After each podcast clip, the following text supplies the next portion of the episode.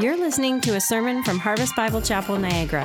We believe in unapologetic preaching, unashamed adoration of Jesus, unceasing prayer, unafraid witness, and uncommon community. If you have yet to do so, we would love to have you join us for worship and God's Word on Sunday mornings. For more information, visit us online at harvestniagara.ca. Thanks for listening.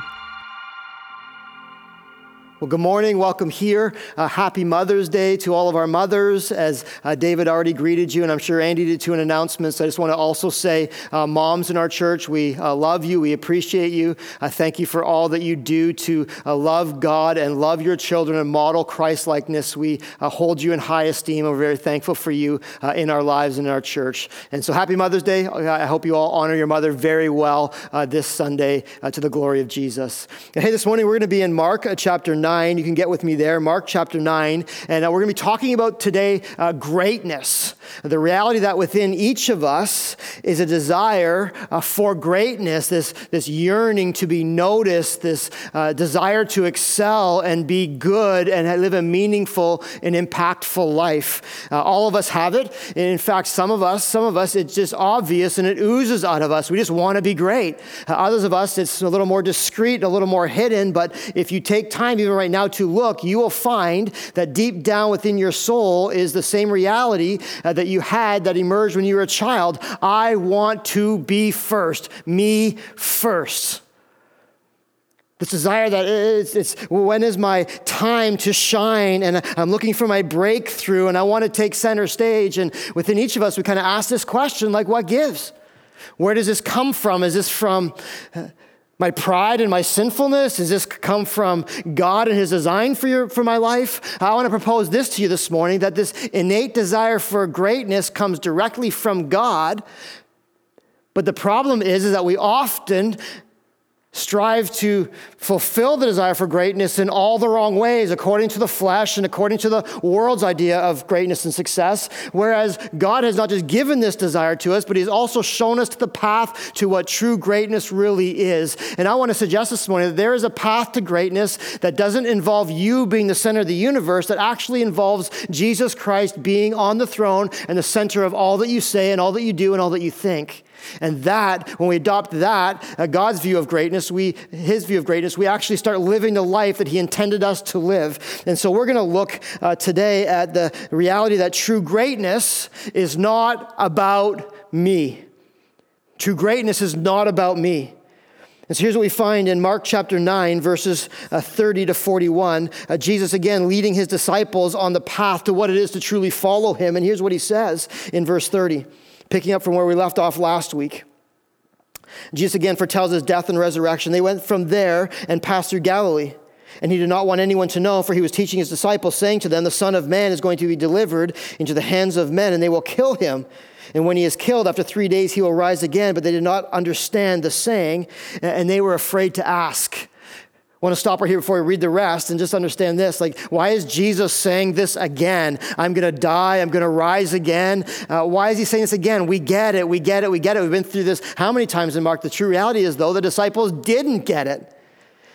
They had this different picture of Jesus in their minds and their hearts. They thought Jesus was going to be elevated. They couldn't reconcile their, their picture of an elevated Jesus with this reality that he was going to actually suffer and die. They had a hard time reconciling that. Man, we give up everything we have to follow this leader who is just going to end in death. Like that doesn't, that doesn't fit with my thinking of how this all is going to run, run together. They hadn't had an experiential reality of a resurrection yet, and so it was messing up their system. And they were on, their, their system was in, in on overload. They were, everything was going haywire in their minds. They couldn't, they couldn't bring the two together, the, the, the reality of Jesus and his death, burial, and resurrection. And so they had a hard time listening and understanding. Notice this uh, to really follow Jesus, you have to listen and understand. You have to listen and understand. You have to ask God, God, give me wisdom. The disciples are just like us. It's so hard sometimes we were, to understand. We're told things over and over and over again, but because of our preconceived notions, we just don't get it. Let's pray that doesn't happen to us today, not just with the death, burial, and resurrection of Jesus, but with the message he has for us today. Look what it goes on to say here, praying that this would be our truth today, that we hear and we understand. Subtitle is Who is the Greatest? They came to Capernaum, and when he was in the house, he asked them, Why are you discuss- What are you discussing along the way? But they kept silent, for on the way they had argued with one another about who was going to be the greatest. And he sat down and called the twelve, and he said to them, If anyone would be first, he must be the last of all and the servant of all. So you want to be great, hey? Well, here's what it looks like. If anyone want to be first, he must be the last of all and the servant of all. And he took a child and he put them in the midst of them, and taking, them into, taking him into his arms, he said to them, Whoever receives such a child in my name receives me, and whoever receives me receives not me, but also him who sent me true greatness. Verse 38 John said to him, Teacher, we saw someone casting out demons in your name. We tried to stop him because he was not following us. But Jesus said, Do not stop him, for no one who does a mighty work in my name will able soon afterward to speak evil of me. For the one who is not against us is for us. For I truly say to you, whoever gives you a cup of water to drink because you belong to Christ will by no means lose his reward. Greatness Disciples long for it. We long for it. Jesus shows us what it is to be truly great in God's eyes. Let me stop right here and pray before we unpack this and apply this to our minds and hearts. Let me pray.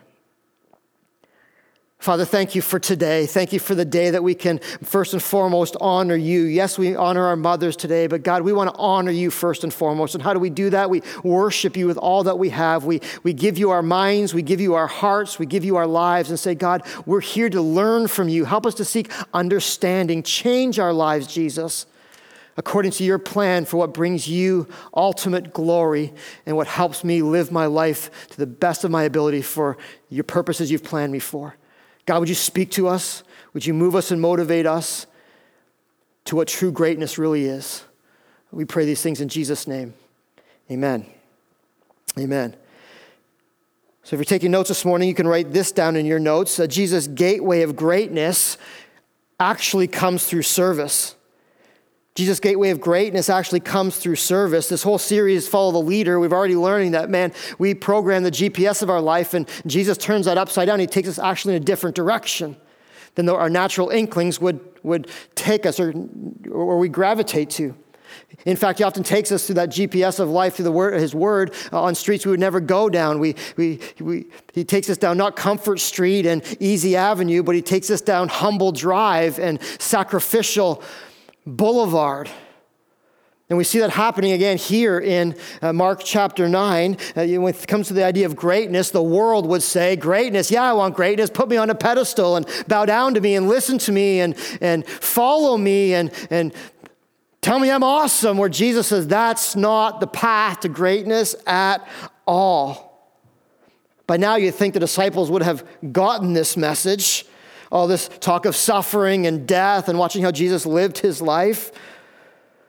They should have gotten by now that people aren't going to chase after them to get their autographs. In fact, they're going to chase after them to erase their name from all of earth. People aren't going to be carrying them away on their shoulders. They're actually going to be striving to put them underneath their foot. And for people who are, for men who are the closest to God of anyone here on earth because they walked and talked with Jesus, you think they would have got these spiritual lessons by now. Look at the, yeah, look at the conversation they're having as they're entering into Capernaum. They're debating the reality of who's the greatest. I'm the greatest. No, I'm the greatest. No, I'm the greatest.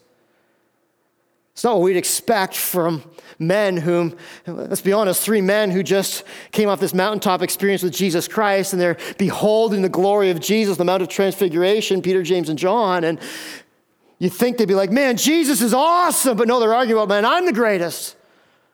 Think about the other disciples. They just watched Jesus deliver this young boy from a demon, and he was mute and seizing and foaming at the mouth, and he was delivered. And you think they'd be like, man, isn't Jesus awesome? But they're not. They're arguing about here who is the greatest.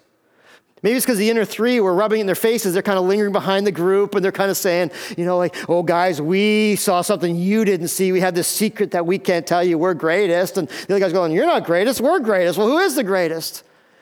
Regardless, isn't this just such an odd conversation to be having in the presence of the greatest of all time, this argument about who's greatest? You'd be like arguing who the best evangelist. Like, I'm the better evangelist. I'm the best evangelist in the world with D.L. Moody or Billy Graham.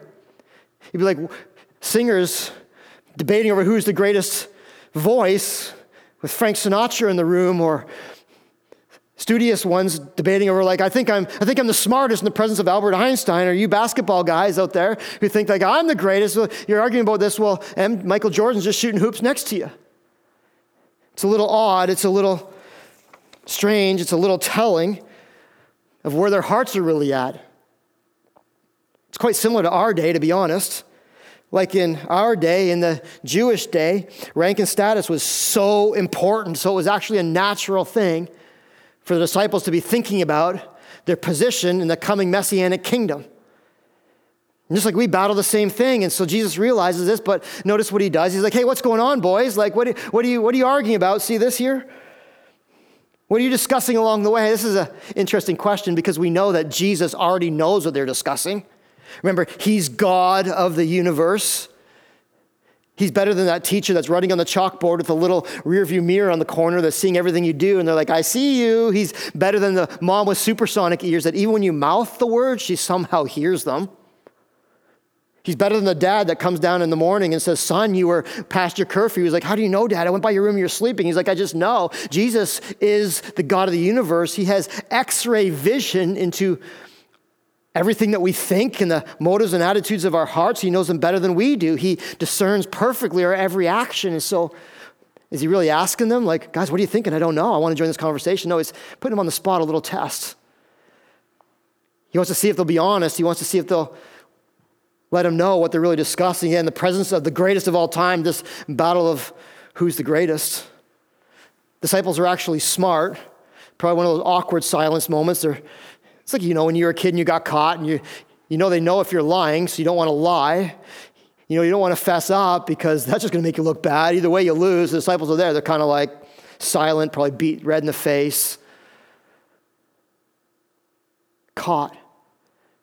Jesus brings them into a little huddle. He's like, hey, come on, boys. I want to have a little dialogue with you. And, and notice what he says here. He doesn't rub it in their faces. what the heck are you doing talking about greatness in my presence? Like you should be talking about me. He doesn't say, you dirty, rotten sinners. You're missing the whole point. You know what he does? I think it's because he put this innate desire for greatness within us. He actually points them to the proper path of what greatness really is. And look what he says here. You want to be great? You want to find greatness in God's eyes? It's right here in the text. If anyone be first, if anyone wants to be first or great, he must be the last of all and the servant of all. Picture it. Private little meeting with his disciples, all gathered around, he's got the mic. Hey guys, you really want to be first? You must be last of all and servant of all.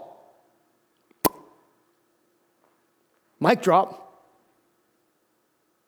It's clear. Point made. Direction given. You guys really want to be first? Take the back seat of the bus.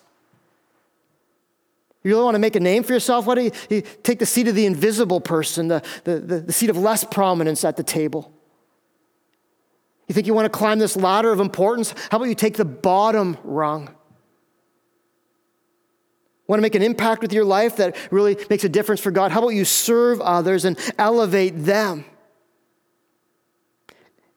And hang with those that their opinion doesn't really matter in anyone else's eyes about who you are, how good or bad you truly are. Here's the path to greatness. Accept little children into your heart, into your life, and minister to these that no one else will minister to. You might think, well, if that's the path to greatness, I win. I love kids. They're cute and they're cuddly, and, and who doesn't love kids if that's all it takes? And yet you have to understand when children in the Bible aren't this picture of maybe elevation like we do. We elevate our kids, and they're so special, they're so important, and families make their whole lives around their kids and making them great and help them achieve their dreams and making sure that they're noticed. It wasn't like that in Jesus' day. In other words, in, in, other, in other words, in Jesus' day, kids were not seen as romanticized examples of innocence and purity. You know, it's on the other end of the spectrum, in fact. In fact, kids were seen as weak as those unable to fully keep the law, which meant that they were even sort of like not quite fully into the covenant of God in some ways. Although they were by birth, there is still some, they're kind of a status lower than everyone else. It's sort of like that mentality that we even sometimes see today, which is children should be seen and not heard. That's the way that in Jesus' day they saw children. So this wasn't like, oh, yeah, we love kids. This was like, oh, uh, I got to spend my life with those that really don't matter. And even though the Bible paints children as a symbol of innocence and of helplessness and vulnerability, the people in that day didn't see it that way. Child in the Bible represents any helpless person, but especially a humble fellow believer whom true disciples were called to receive. It's such a message of really humbling oneself to be the servant of even those that nobody gives any regard to. It's interesting to note in this that the Aramaic word uh, here both means the same for children and servant. To receive the child, to receive the humble one or the least significant one, is to actually receive Jesus and then receive the Father. You want greatness? That's true greatness. You want to receive me? You want to receive the Father's blessing and favor? This is the path to it to be a, the last and the servant of all. This, my friends, is what to do with that innate desire for greatness. This is the, the life that Jesus modeled for us. He wasn't hobnobbing with the political elite and the religious gurus of the day and the wealthy and the prosperous. In fact, whenever he interacted with them, he generally called them out, which is why they hated him so much.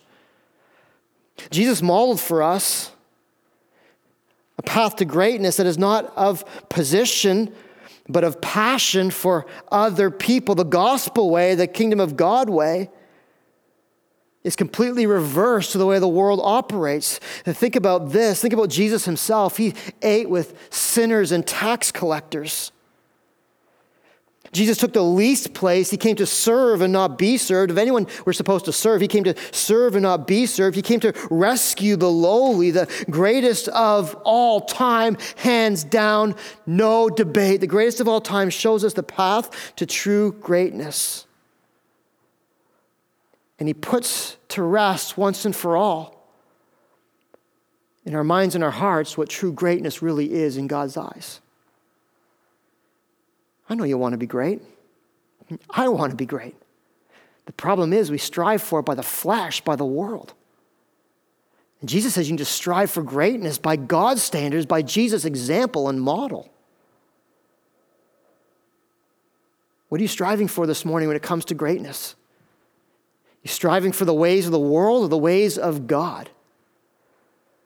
I have to be honest with you, as your pastor, I know I'm supposed to be the super spiritual one, but I'm, I resonate with the disciples. I, I, I, know I'm supposed to be on this wonderful path apart from all of you, but I'm on the same path with you, battling the same things. And, and in my mind and heart, as I read this this week, I realized that a lot of times we as Christians say the right things, but then we walk the same path as the world in so many ways.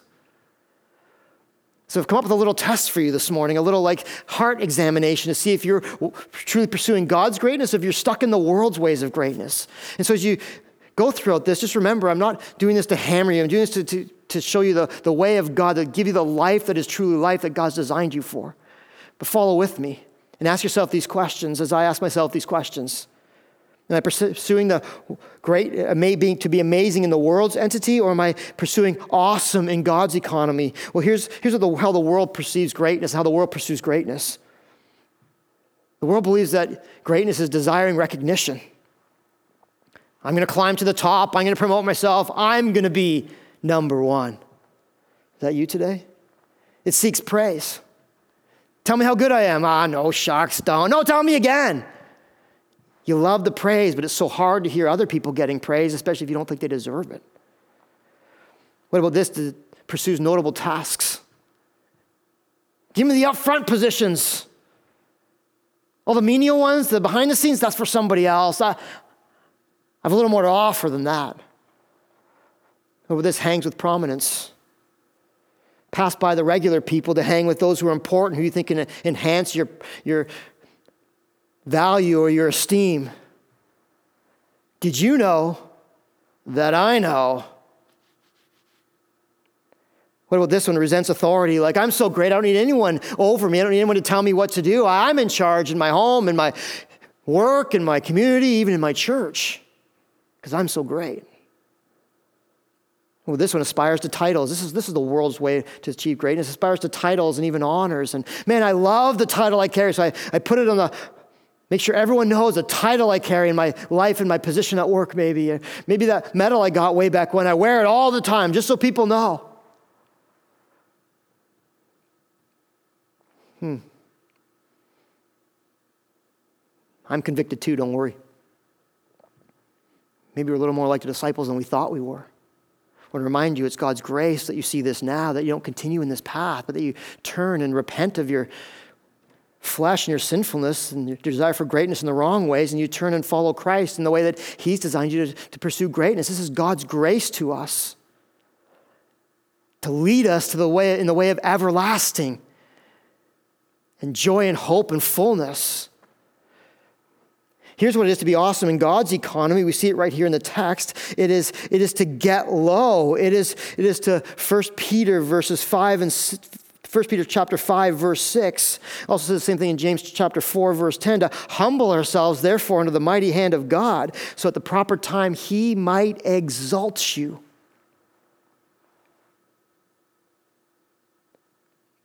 To not aim for higher but to aim for lower. What does that look like? What's it mean? It's actually the opposite of all the things on the list I read you from the world. It's, it's not desiring recognition, but it's being content with anonymity.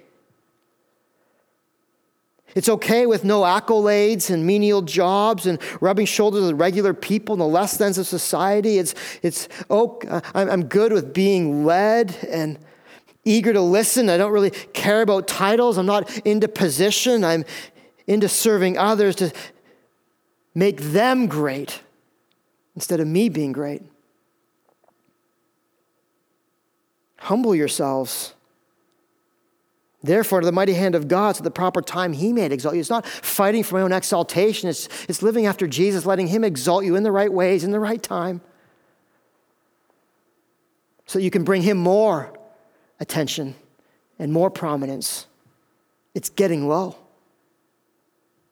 can only do this with Jesus in your life, with the power of Jesus living within you.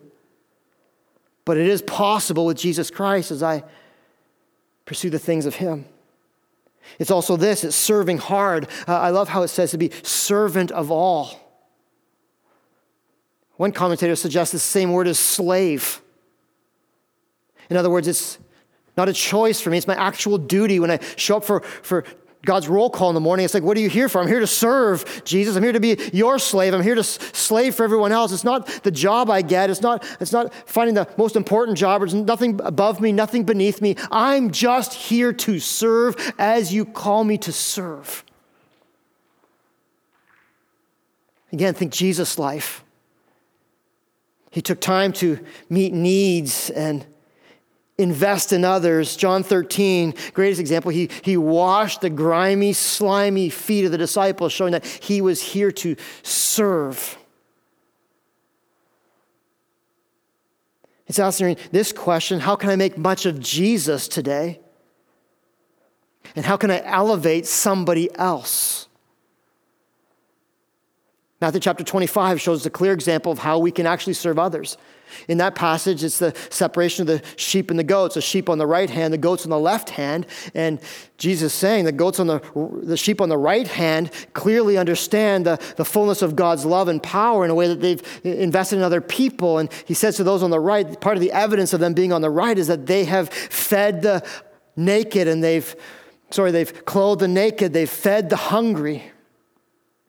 They'd given the thirsty to drink, and they said to him, Well, when have we done these things? And Jesus said to them, When I was naked, you clothed me. When I was sick, you visited me. When I was in prison, you came to me. When did we do these, God? When did we do these? Jesus said, When you've ever done these to the least of these, you've done them to me. That's what it truly is to live a life of greatness and serve. Oh, so contrary to the way the world speaks of it. Galatians chapter 5, verses 13 and 14 For you are called to freedom, brothers and sisters. Only do not use your freedom as an opportunity for the flesh, but instead, through love, serve one another. We've been set free, but not to run wild, but to serve one another. For the whole law is fulfilled in this one word you shall love your neighbor as yourself. That's the third path to greatness. Get low, serve others, the least of these, who I'm not going to give you any fame or any acclaim, and, and love others. Love much. Colossians chapter 3, 14. And above all, put on love, which binds everything together in perfect harmony. This is, in essence, what Jesus is teaching his disciples.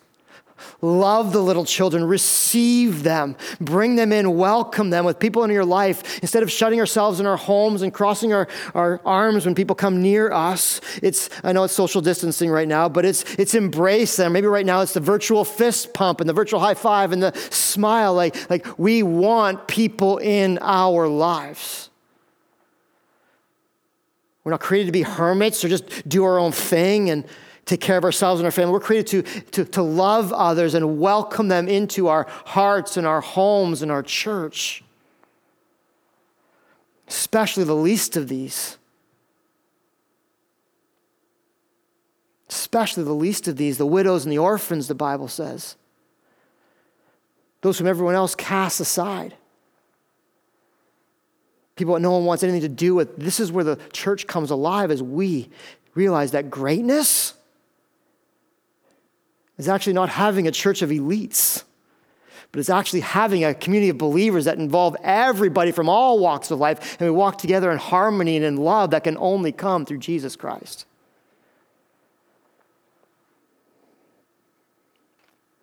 Plato asked this question How can a man be happy when he has to serve someone?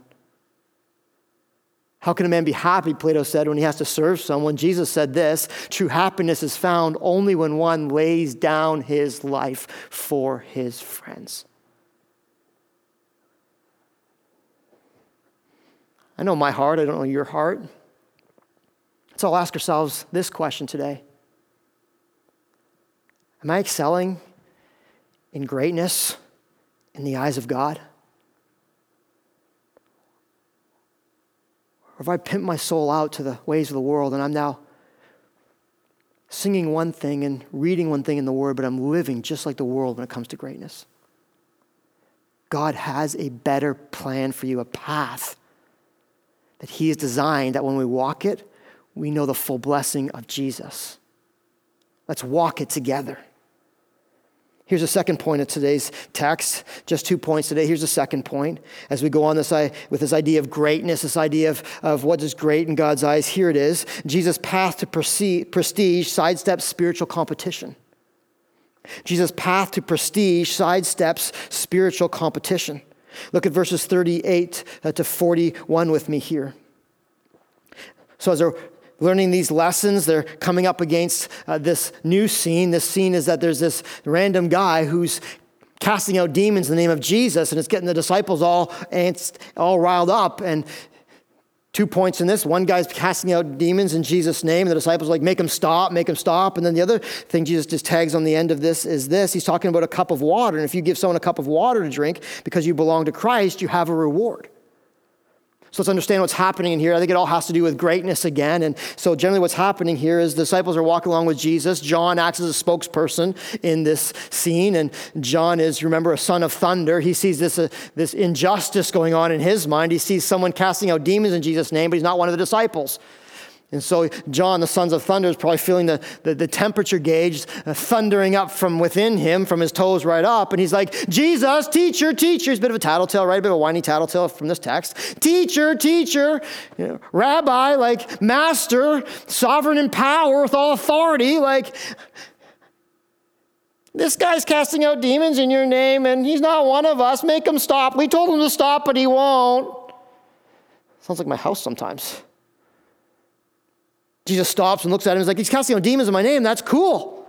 I'm okay with that. He's doing something good. It's in my name. And look what he says here. Do not stop him, for no one who does a mighty work in my name will be able to soon afterwards speak evil of me. If he's doing it in my name, then this is good because we've learned from Mark 3, uh, Mark chapter 3, verse uh, 25, that Jesus told us that Only in his name can demons be cast out. Uh, Satan doesn't cast out demons. A house divided amongst itself cannot, cannot stand. And so Jesus is saying, Yes, and he's doing good things, and it's in my name. And that just means that he's not going to diss me later on, so let him be. You know, we get to this and we start wondering, like, who is this guy and what's he all about? And where'd he come from? We don't know anything about this man except that he's a someone. It's important, right? My grandfather always said that he was a somebody in his house because my grandma would always say, like, Somebody left the cutlery out, and somebody's like, There's only two of us. Clearly, I'm a somebody. This guy's a somebody. He's not a nobody. He's a someone. Is he one of the Jewish exorcists that used to cast out demons in Jesus' name, but had no desire for Jesus, no inkling to be one of his followers? They just did it as a mystical incantation, trying to derive Jesus' power and put it to their own means. Uh, clearly, it wasn't one of them because Jesus put an end to that in Acts 19. He said, Stop that, be done with that, don't go there. This man is actually a believer, clearly, because Jesus endorses it and says, Go ahead with it just that he wasn't in the same camp as the disciples. So why would the disciples get all riled about this? What if it's a jealousy thing? I think it's a jealousy thing. I don't wonder, I think it is. I really believe it is. Think back to the text that we, was preached last week by Pastor Brett. Remember the disciples tried to cast out this demon and failed? They're coming off this failure. Now they're seeing this guy's not even one of the disciples, and they're like, well, wait, wait, he's not supposed to be able to do that. I am. Getting a little bit of jealousy going on. Probably they're also thinking that we're supposed to be the elite. We're the anointed ones who cast out demons. Who, who does anyone else think they are? We're part of Jesus' inner crew. Jesus sets them straight, though, pretty quickly with a little proverb that says, Whoever is not against us is for us. It's the opposite of what he says in Luke 11 23 when he says, Whoever is not a, uh, uh, he who's not with me is against me. Same thing. Like, hey, hey, either they're for us or against us. Clear this guy's for us. Same thing Paul said when people were preaching in Philippians uh, chapter 1. They're preaching, preaching with envy and rivalry and selfish ambition, while others are preaching with, with true gospel hearts and love for Jesus and a heart to see people saved. Paul says, Leave them alone. As long as they're preaching Christ, I'm happy. Jesus, in essence, is saying the same thing. As long as they're pursuing me and, and, and bringing honor to my name and doing good things that I desire, then leave them be. So one commentator says to us ministry such as that of this exorcist brings glory to the name of Jesus and must not be hindered, even when it ignores the we us for what is important in he him. It's just saying, let, let them go. Let's not have divisions in the camp. Let's not be competitive in this thing. It's not about you. Greatness is not about you. In fact, he says, For truly I say to you, whoever does this, but also whoever gives a cup of water because you're a Christ follower, there's going to be reward in heaven. In other words, there's a reward for this guy. He's doing what's right and good, just like there'd be a reward for you for welcoming little children and giving people cups of water. He's going to get his reward. It's interesting to note that only a few times in the scriptures does Jesus refer to himself as the, as, as the Christ. We have to look at as Jesus' last name, Jesus Christ. Well, Christ means anointed one.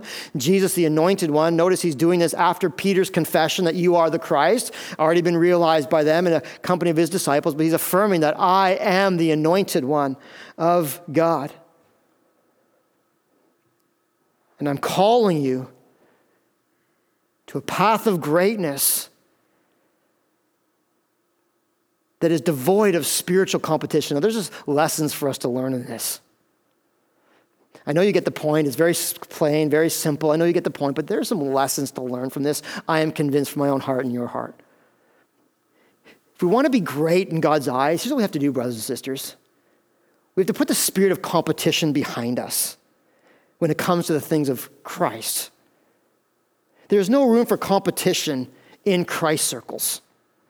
There's no room for competition in Christ circles. I get it. Some of us are tempted to live our lives the same way in the world that we live in the church, and it just is incompatible. We have this inner drive for competition, so we apply it to every avenue of life, and it shouldn't be in any avenue of life, but, but especially detrimental. We apply it to the lives of Christians and in the church, in, in our, in our Christ circles. Our family's competitive. Games around the table are always interesting in my home, but I pray we're not competitive. We have to fight it for sure when it comes to the whole competition thing of who's best and who's greatest in God's kingdom. Think about this. Some people live their Christian lives always comparing and always evaluating and always judging people's motives and hearts and always jealous and always insecure. You know what Jesus is telling us here? Knock it off. Just knock it off. You do your thing for the glory of Jesus. You let them do their thing for the glory of Jesus. And make Christ the center and you'll free yourself from the burden, but also be released to the joy of what it is to follow Jesus Christ. Remember 1 Peter 5 8, God opposes the proud but gives grace to the humble. Here's how we ought to be in, the, in Christ circles we ought to be encouraging others and equipping others and emboldening others. Who cares if they're devoted to us as long as they're devoted to Jesus Christ? There's no room for competition in Christ circles. But there is more room for tolerance in church circles. It's again, it's here in the text. I know you guys are probably going to make us a little uneasy, some of you, and you're going to go try and study and find something different than I found, but it's right here. Here's the point there's more room for tolerance in church circles. Why is it that we all seem to have, think we have the monopoly on God and the monopoly on the blessing of God and the favor of God? And if you think like me, and if you believe like me, and if you act like me, and if you sing like me and do like me, then, then surely you're in. And if you don't, then surely you're out and are missing on the fullness of God. Why is that? That's what the disciples are thinking here. But you're not one of us. And God's like, they don't have to be one of you as long as they're one of me. Now, I'm not talking about, I know there's, there's I'm not talking about those who stray from scriptures. The word of God is clear. Like, there's not tolerance for that in the church for sure. The Bible being the inspired, infallible word of God, the source of all of our life and our direction in life, and Old Testament, New Testament, all God breathed. That's not what I'm talking about. I'm not talking about the gospel, the fact that God existed, He created, man fell, then He sent Jesus our redemption. There's no debates about those things that we can tolerate. I'm not talking about those things. I'm not even talking about Father, Son, Holy Spirit, and, and the reality of Jesus Christ being the Son of God, divinely divine and human at the same time, and came to earth to live the obedient life that we couldn't live, to die the death that we should have and deserved to die, to be the sacrifice, the propitiation, the, the substitute for our sin, to provide us access to God, relationship with God, and provide us life evermore as we follow him. I'm not talking about debating those things. There's some things that we cannot tolerate, but I'm talking about this. When people are biblically sound and have things as close as they can to the Word of God, why do we then think that we should talk down to them or minimize them or put them away because they're not exactly where we are? Isn't that a bit of arrogance and pride on our behalf? You and I don't have the corner on God. We're still in process, we're still growing, we're still understanding. We're not there yet. We're still tainted by sin. We don't see things perfectly clear. Why do we think we do and everyone else doesn't in our own lives, in our own church, in our own religious groups or spiritual denominations? Why do we think that way? That's not Jesus' way of thinking. It's not about whether they agree with us, it's whether they agree with Him.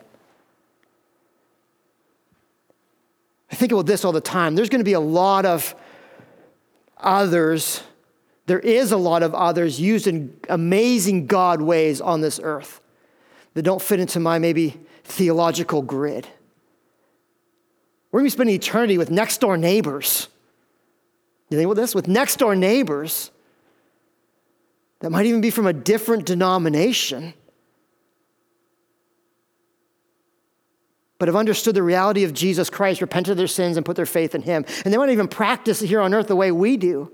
But they're going to be our next door neighbors. They're going to be sitting beside us at the banqueting table in harmony and fellowship, worshiping with Jesus Christ and celebrating the marriage supper uh, with Jesus Christ. Isn't that going to be awesome? You need to put some of those things aside here on earth to have a bit of a picture of heaven on earth.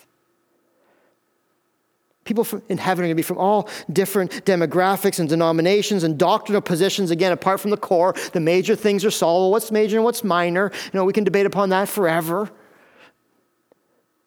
But the core of the scriptures, the core of what the Bible is teaching us about the reality of man, God, the reality of man, the reality of our need of Jesus. There's going to be people from all different de- denominations and, and even ethnic descent. We're all going to be there who've put our faith in Jesus Christ.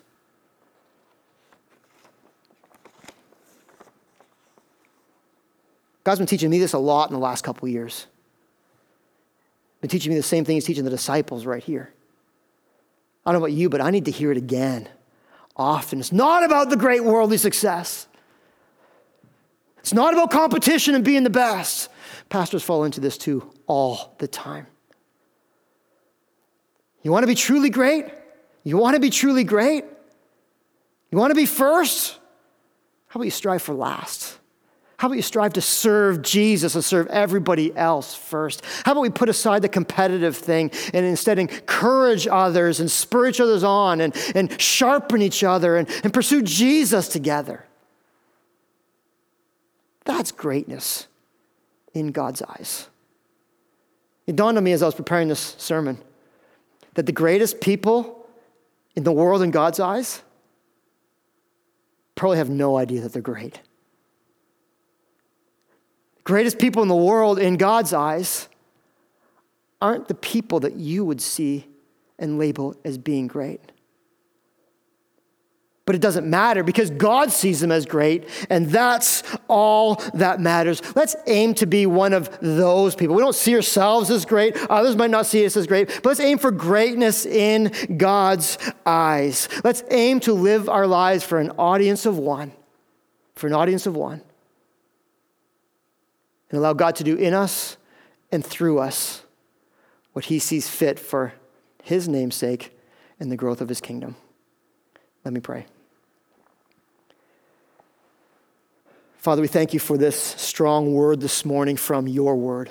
God, I pray that you'd penetrate our hearts. God, I pray where there's conviction needed, convict us, oh God. Would We repent of our sinful ways and we turn to you, Jesus. We surrender our lives afresh to you and say, God, God, I want great in your eyes. Take me out of the equation and put Jesus in the equation. May I come to the end of me and the beginning of Jesus Christ. Oh God, help us to be a people, uh, uh, individuals, and a church and families, and, and help us to be people who are truly pursuing what matters most in this life. God, I pray for those in the room here that don't know you as Lord and Savior. May they see, God, that the first step to greatness is recognizing that there's a God who sent his son, Jesus, to this earth to live and to die for their sin, that they might have connection with their Father, they might have eternal life, and they might be actually put on the right path of greatness. We can't do this without you, God. We need this. Even believers have been believers for a long time. We desperately need your Holy Spirit, again, to touch us, to speak to us, to motivate us, to fill us to empower us to live lives of true greatness. May this be so for your name's sake, Jesus, in your holy name. Amen.